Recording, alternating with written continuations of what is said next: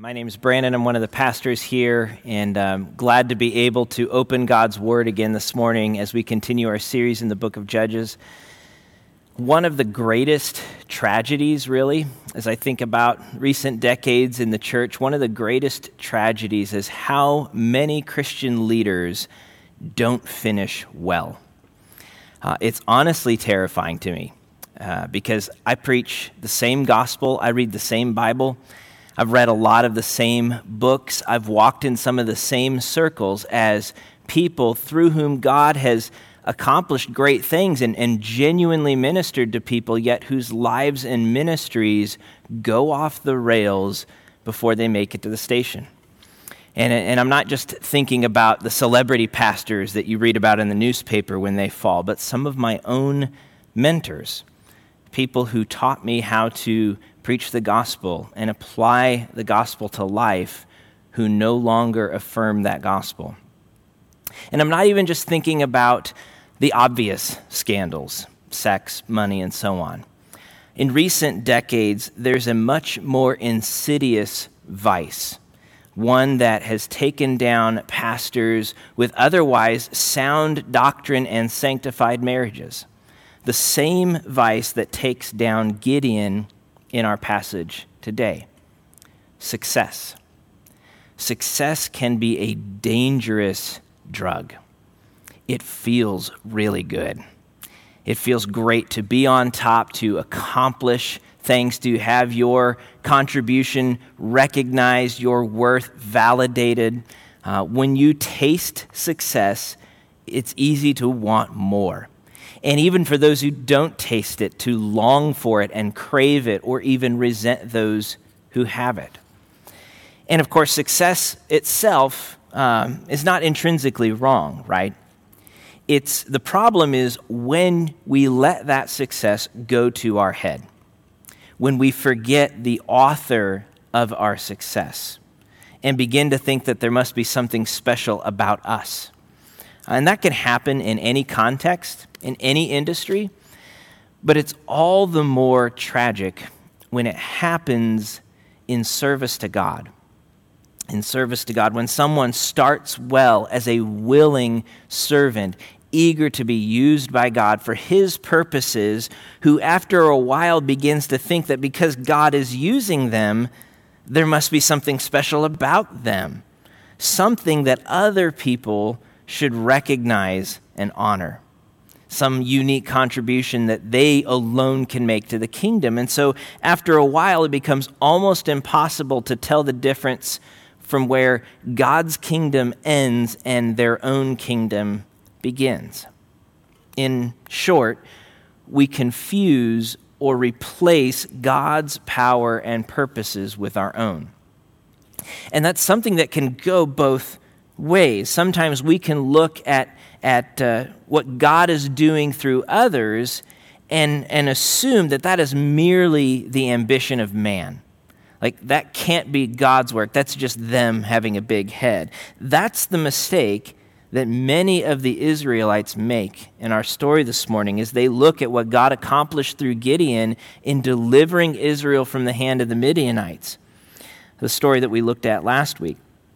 But just as dangerous, if not more dangerous, is when a leader looks at God's work and then replaces it with their own ambition. And that's the mistake that Gideon sadly and, and quite ironically makes in our passage uh, today, with the result that eventually he leads Israel back into the very idolatry he delivered them from at the end of chapter 6. Both are tragedies, and neither of them end well.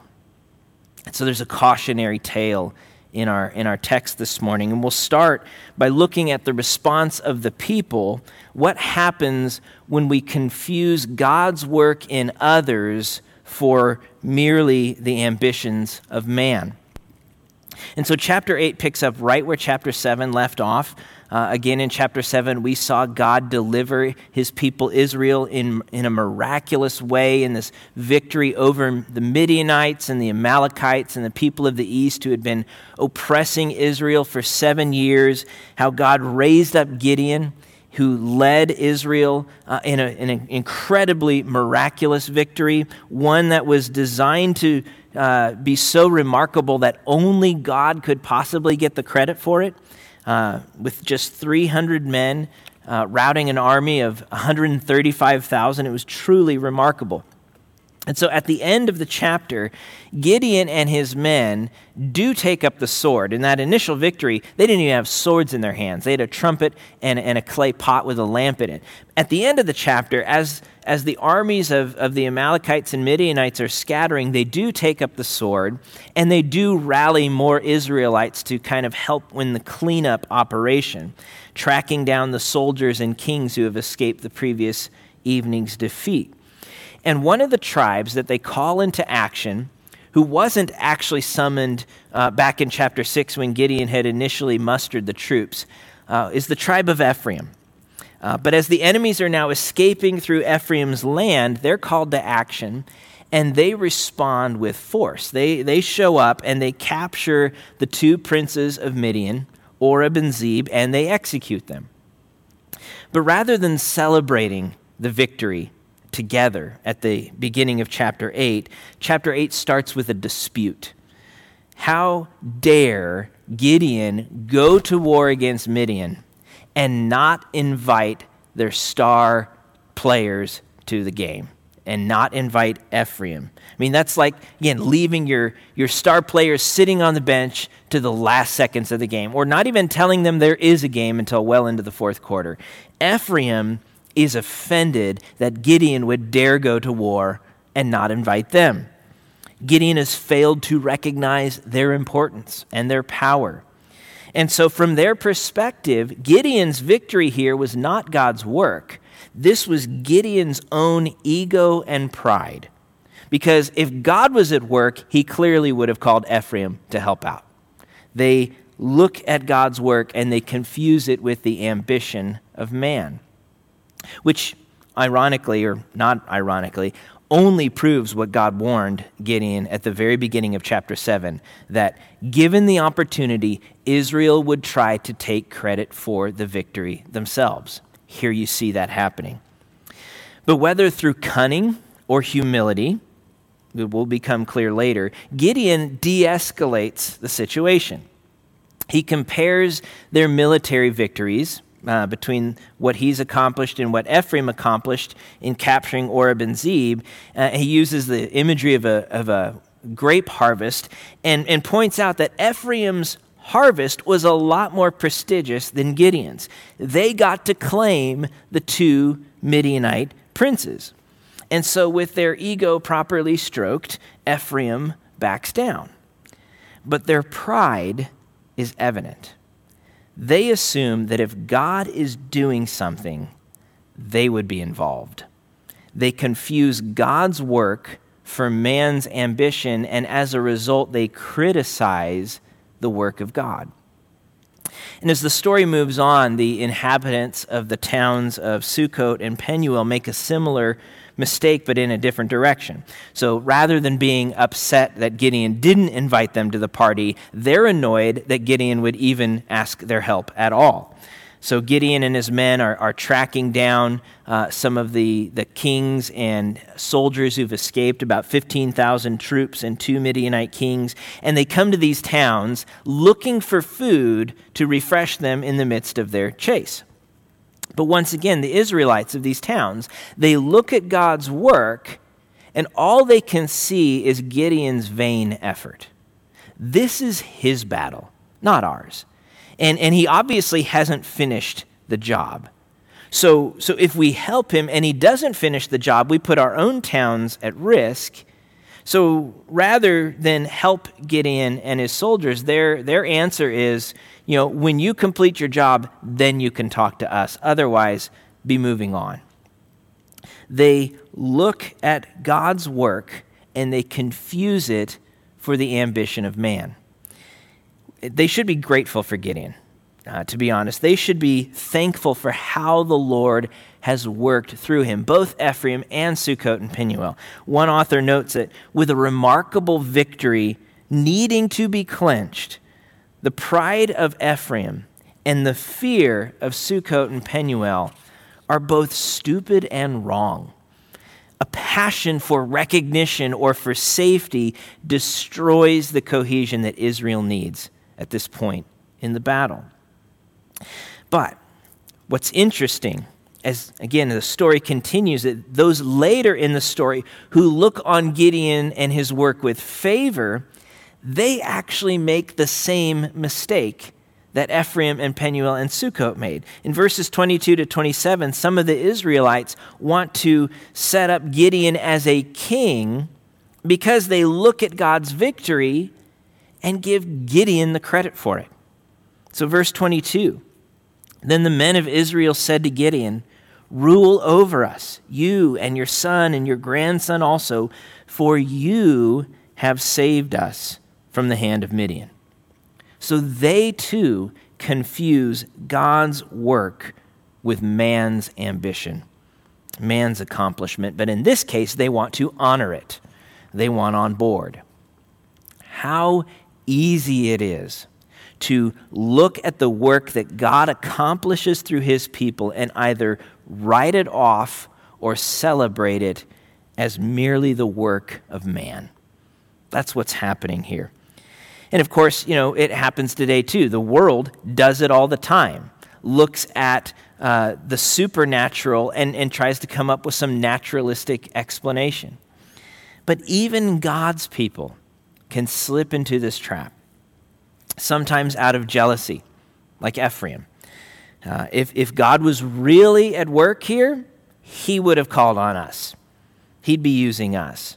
Or think of the Pharisees in the Gospels when Jesus is driving out demons. They accuse him of serving Beelzebul, the prince of demons, because clearly this Jewish peasant from the north couldn't be doing God's work. That's our job. And so, out of jealousy, we can downplay the work God is doing simply because he's doing it through somebody other than me. Or sometimes we, we can make that confusion because of fear like Sukkot and Penuel. If God's really at work here, that's going to mess up our world. That's going to be risky for us to get involved. God might actually ask us to do something hard or to endure suffering or to change our lifestyle or to acknowledge that we're not actually in control. And so so this can't be God's work because that's too costly. And then sometimes it comes from infatuation we see God's work, but instead of focusing on the God who's doing it, we put all of our attention and all of our affection on the servant through whom he's working. We idolize them or look to them as the solution. And after a while, we can barely distinguish between God's voice and their voice. This is the very mindset that feeds a lot of the celebrity culture that has become so uh, dominant in American evangelicalism today and, and that has sadly created a lot of damage. Because not only is it easy for people to look at God's servant and, and instead of seeing God's work, put all of the effort and attention on, on the person, it's equally tempting for those servants to replace God's work with their own ambition. And again, sadly and ironically, that's what Gideon does in this story in increasing measure as the chapter unfolds. What starts as a genuine work of God slowly becomes overshadowed by Gideon's own personal agenda. And again, God used Gideon in miraculous ways. There is no debating that. But as Gideon grew in his faith in God, there is this subtle indication that he was maybe beginning to put his faith in himself as well. So if you think again back to last week, to the battle cry that Gideon chose for their, their battle, for their war, uh, for a battle that was designed to highlight one unambiguous conqueror, the Lord. It was strange to see a battle cry that gives credit to two people for the Lord and for Gideon. Now, maybe he's just trying to rally the troops, right? But, but that was kind of strange. And sadly, that suspicion that, that pride is beginning to seep into Gideon is confirmed as we uh, follow the story in chapter 8. We see it first in Gideon's interaction with the leaders at Sukkot and Penuel. When they refused to offer aid, rather than de escalating the situation like he did with Ephraim, Gideon decides to pour gasoline onto it. He starts breathing threats and violence to them. He, he says to Sukkot in verse 7 Well, then, when the Lord has given Zebah and Zalmunna into my hand, I will flail your flesh with the thorns of the wilderness and with briars. I mean, that escalated quickly. And to Penuel, he says in verse 9, When I come again in peace, I will break down this tower. Now, I have no clue what Gideon thinks the word peace means, but I'm pretty sure this was not the work God called him to. And, and Later on, when he captures those two kings and comes back, he makes good on his promises and his threats in verses 13 to 16. He teaches the men of Sukkot a lesson with thorns and briars, not the lesson God intended in chapter 7, mind you. The lesson that salvation belongs to God, rather, the lesson that no one snubs Gideon and gets away with it. That's his new lesson. And, and similarly, in verse 17, he pulls down the tower of Penuel and kills the men of the city. This was not the work God gave him to do. Basically, Gideon has come to believe that because God used him to do something special, there must be something special about him. Something that everybody else should recognize or else. Which shows you, as Tim Keller points out, that the reason for his diplomacy uh, with Ephraim was not because he did not want to strike them, but because he could not. Ephraim was bigger than him. And it reveals that despite God making sure that the victory was so miraculous that everyone should have seen that it was given by God, not earned by Gideon, that Gideon himself has forgotten the lesson of the 300. He feels that he ought to receive admiration and honor for what he has done. As Dan Block summarizes, Dan Block's in his uh, commentary on Judges, which is really one of the best commentaries on this book, he summarizes it so well. He says, Those who are called to leadership in the kingdom of God face a constant temptation to exchange the divine agenda for personal ambition. And ironically, the more impressive one's achievements for God, the greater the temptation. Success is a drug.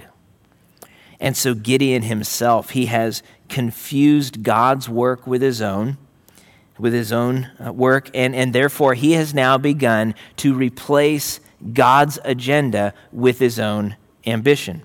And this becomes even clearer uh, when he finally deals with the kings of Midian that he's captured. What started as a national deliverance has now been replaced by a personal vendetta. So if you look at verses 18 to 19 again, then he said to Zebah and Zalmunna, where are the men that you killed at Tabor? And they answered, As you are, so were they. Every one of them resembled the son of a king. And Gideon said, They were my brothers, the sons of my mother. As the Lord lives, if you had saved them alive, I would not kill them, kill you. And so all of a sudden, it becomes clear that the cleanup operation wasn't really about finishing the work God had given Gideon to do but rather it was about tacking on his own personal agenda family retribution. And, and there's this heartbreaking scene where Gideon, in his desire to humiliate these two kings, asks his son, a boy, to rise up and kill them.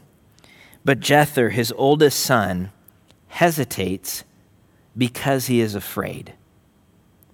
He hesitates because he is afraid. And in that moment, you're reminded of the man that Gideon had been, right?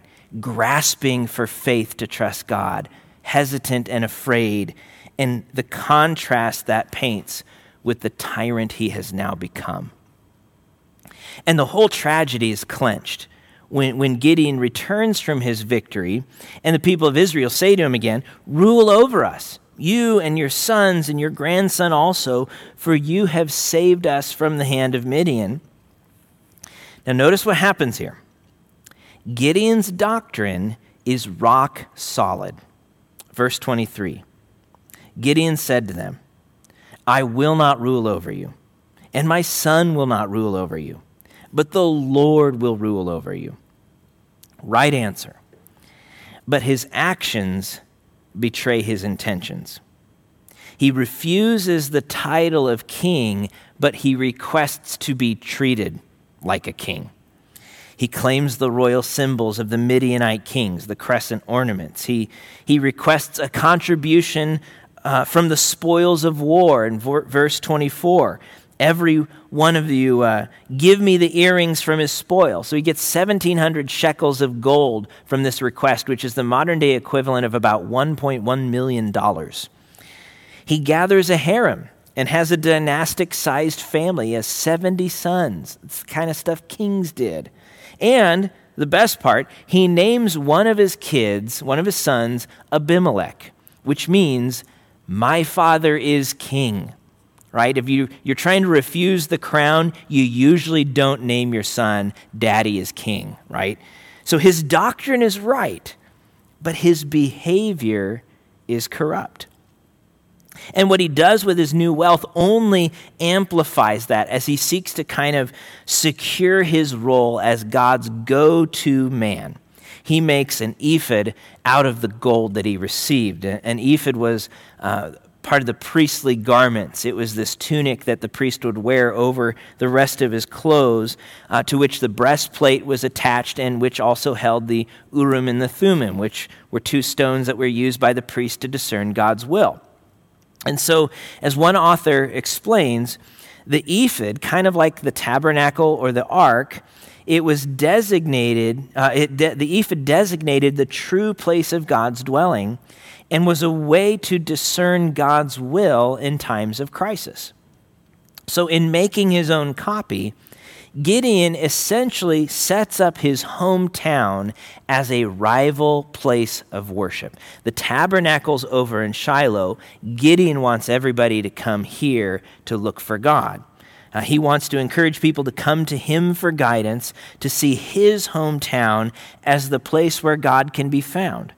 So Gideon has used God to consolidate his own position rather than using his position to serve and be used by God. And again, that is so common today. The idea that, that because a leader has been used by God, therefore must be something special about that leader, some special connection they have with God. And so they seek to consolidate their power and their voice. The leader's vision is God's vision. And so, therefore, you cannot question it. Uh, this is what happens when a pastor or, or a leader or even a church can no longer tell the difference between their brand and the gospel, where, where God's kingdom ends and their own kingdom begins. And understand that this can happen even among leaders with otherwise solid doctrine. Like Gideon's doctrine was correct. Just because someone's doctrine is solid doesn't mean that their ambitions aren't ungodly or self centered. And, and you can see that often today, too, among celebrated teachers who are simply jerks. Like they bully those who disagree with them. They build their ministries based on everyone that they're against rather than the God that they are for. And as a result, they become the, the de facto standard for their followers. And so it's no longer what does the Bible say, it's what does this guy say the Bible says. It is ugly and ungodly. And the church would be better served to give those bullies less and less of a hearing, which is tragic. It's tragic to watch servants of God start well and finish poorly. To be successful in ministry, but then to let it go to your head. So, where does that come from? Where does that come from? How did Gideon get there? How do so many leaders and, and pastors and servants today wind up in the same place? And no doubt, like anything, there's all sorts of, of factors, right? Um, multiple factors, but the heart of it all seems to be the same reason that everything goes off the rails in the book of Judges, all the way back to chapter 2, verse 10. They forgot the Lord and the work he had done for them. They took their eyes off of God and his saving work and put them on themselves. And the result was devastating not just for Gideon, but for all of Israel. I mean, the very man who led his family out of idolatry to Baal back in chapter 6, by the end of his life, has led all Israel back into idolatry to that same God. Um, that's his legacy. The Israelites whored after the ephod that he made. That is, they committed spiritual adultery by giving their affection and loyalty to a God other than the Lord. And after Gideon's death, it just got worse. In fact, this is the last time in the book of Judges where the land has any rest as a result of one of the judges' service. It's all downhill from here. So, what then is the solution? What's the solution? How do we avoid going off the rails in the same way, whether as leaders or, or in our action with other leaders and servants of God. Was cliche as it may sound, there is only one sure solution, and that is to keep your eyes on the cross. Keep your eyes on the cross. The cross of Jesus both humbles us and strengthens us at the same time. It humbles us and strengthens us at the same time. It's at the cross of Christ where we see our sin for what it really is ugly, self serving, a, a betrayal against God and neighbor, treasonous and deserving of God's judgment. The cross is what it costs God to redeem his people. The willing crucifixion of his eternal Son. And, and so, if you can look at the cross and not feel the weight of your sin in some way, you're not looking closely enough. And, that feeling of that weight, that is what humbles us. It reminds us that we could never be our own Savior. It reminds us that, that all that we have is a gift of God's grace, that all that God accomplishes through us is a work of His grace. The cross of Jesus humbles us.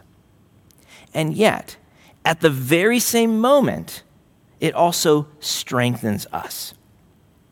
It reminds us of the unquenchable love of God, that no sin will stand in His way it affirms God's affection and value for us, that, that He would go to such lengths to redeem a people for Himself.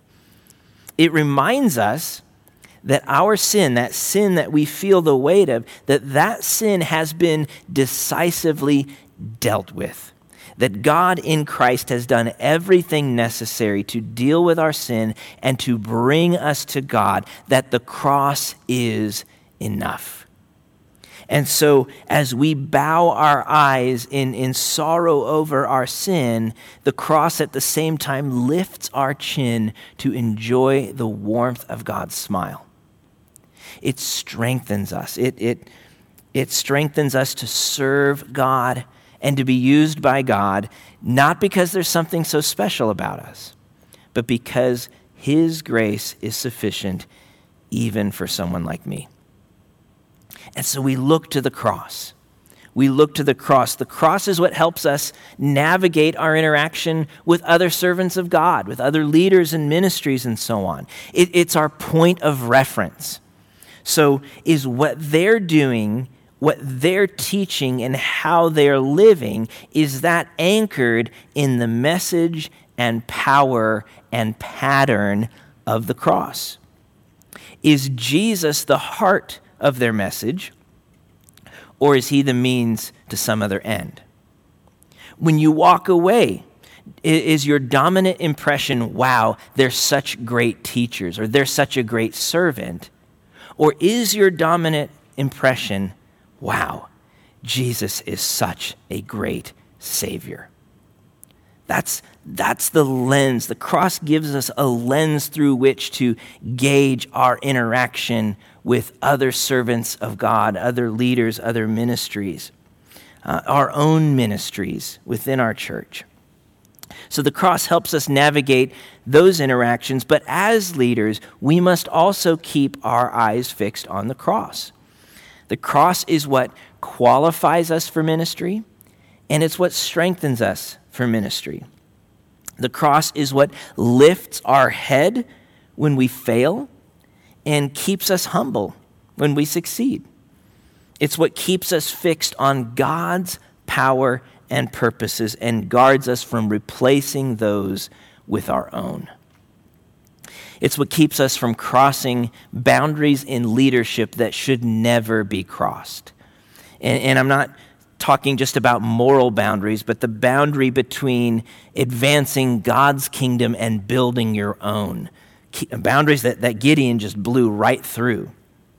So, as Barry Webb illustrates, the boundary between exhorting people and threatening them, between taking a stand and just being authoritarian, between using God's name to honor Him and using it to justify your own actions, between pulling people into line or just pushing them out of your way, between being justly angry and just being angry, between tackling hard issues and just settling old scores between being a servant ruler and just being a ruler. You can cross those boundaries and still have victories, but not ones that glorify God. And whatever you achieve, you will leave a lot of wreckage behind you. May God spare his people of that and keep our eyes all of our eyes fixed on the cross of Jesus. May His salvation be our joy, and may His agenda set the direction of our steps personally and as a church, so that God would receive the glory He deserves through willing, humble servants with eyes fixed on the cross. Let's pray together. Gracious Father, Lord, how we confess our utter need for your cross. Lord, I confess in my own heart the, the desire to be seen as successful in the eyes of the world, in the eyes of the church, in the eyes of anybody who looks at me. Lord, it is a drug. And Lord, we do pray that your kingdom would be successful, Lord, but may it be your kingdom and not us. God, keep our eyes fixed on Jesus. Keep us humble at the recognition of the weight of our sin and joyful and strengthened at the uh, overwhelming sufficiency of your grace. And Lord, would you guide our steps as we seek to follow you moving forward, as we think about coming out of this season that, that, we're, that we've been stuck in, Lord? Would all of our aspirations and desires and ambitions be driven by your kingdom and your gospel and not any sort of sense to make our name known.